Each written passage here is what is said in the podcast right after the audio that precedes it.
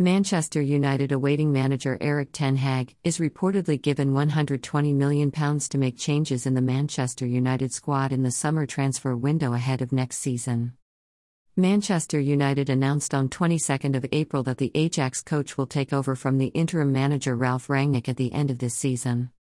Reports has it that the board are set to grant Ten Hag this transfer budget, which will be increased if they are able to sell players in the upcoming transfer window.